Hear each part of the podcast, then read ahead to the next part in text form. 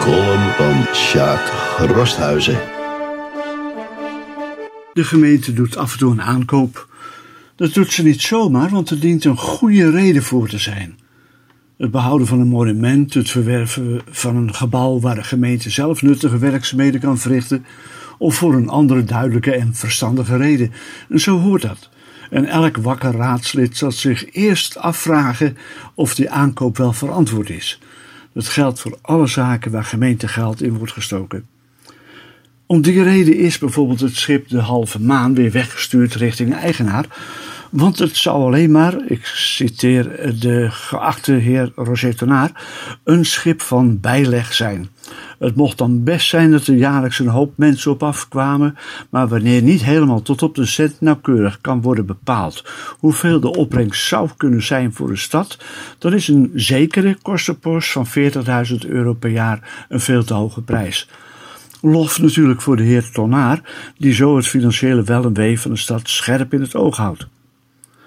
Nu was de heer Tonaar een aantal jaren geleden ook erg gecharmeerd van de aankoop van een pand op het Visserseiland, de Haai, waar havenactiviteiten plaatsvinden. De Haai werd door de toenmalige wethouder niet aangekocht en daarover bestond bij Roger Tonaar en enkele andere raadsleden enige gram.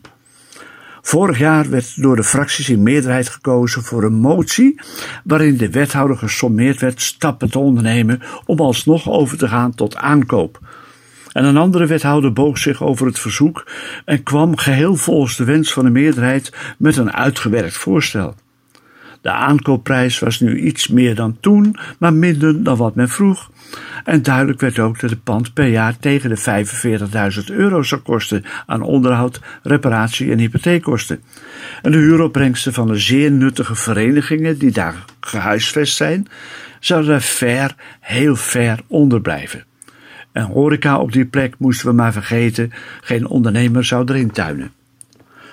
Ontzettend goed is dan te zien welke partijen het hoofd, hart en rekenkundig inzicht weten te bewaren. Partijen waren hier en daar van mening veranderd. Je zou denken dat de haai gewoon een miskoop zou zijn. Maar Horense raadsleden weten het woordje miskoop om te zetten naar een goede investering. Ik zou ieder die wil investeren in plannen van een gemeente onmiddellijk een heel duidelijke winstwaarschuwing meegeven. De haai zou een strategische aankoop zijn, werd beweerd. En tot mijn verbijstering werd het op geen enkele overtuigende manier aangetoond.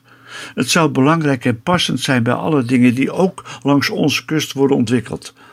Ik heb gisteren nog de afstand tussen de haai en het komende strand afgelegd. Nou, voor mij een rotheid. Ik loop naar het strand of de loop naar het strand toe zal in de toekomst hopelijk zeer veel gebeuren.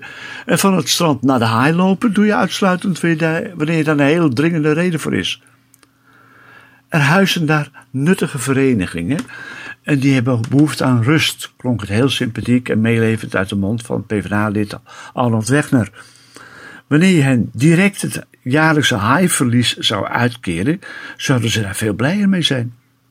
Ik ben natuurlijk blij dat Roger Tonaar en de met hem meestemmende fracties er binnenkort achter komen wat een schip van bijleg nu wel precies betekent voor de Hoornse gemeentekas. Oh ja, de halve maan heeft in het laatste jaar dat, eh, dat het in de Horense haven lag, nog voor de gemeentekas meer geld opgebracht dan het heeft gekost.